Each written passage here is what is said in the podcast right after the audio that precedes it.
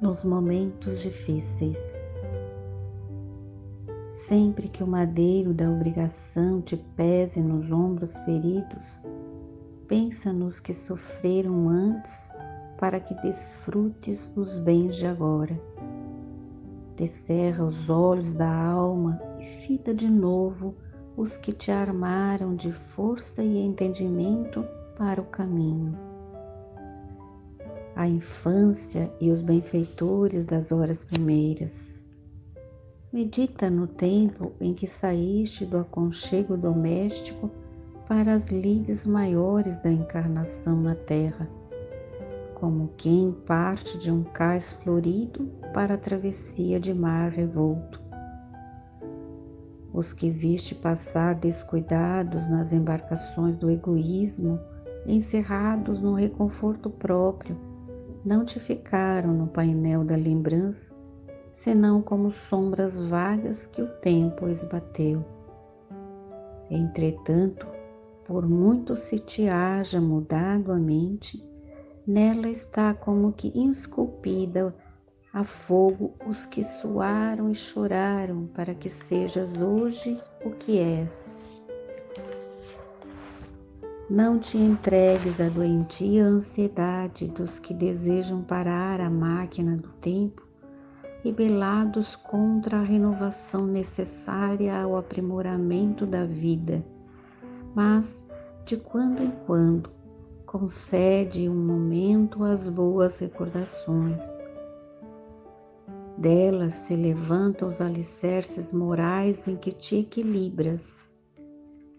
Encontrarás com elas quais flamas inspiradoras os gestos anônimos dos que te ajudaram em silêncio, o devotamento dos que acreditaram em tuas promessas e esperanças, estendendo-te mãos socorredoras.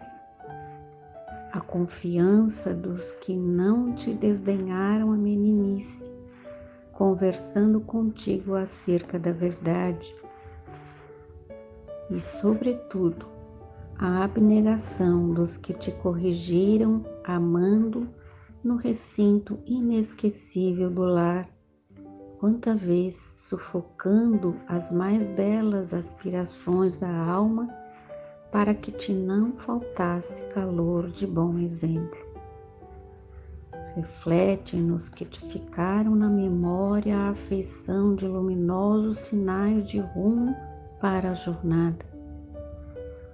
Eles nos ensinam que não existe realização sem trabalho e fidelidade sem sacrifício. Eles te conferirão resistência à frente do desânimo falar-te-ão de novo ao coração sobre a luz que te confiaram, para que o porvir não afunde nas trevas. Pensa naqueles que perseveraram no bem, para que o mal não te dominasse o caminho, e abraçando o trabalho que te cabe na edificação da humanidade melhor, compreenderás que o mundo não deve coisa alguma aos que passaram por ele cogitando unicamente de si.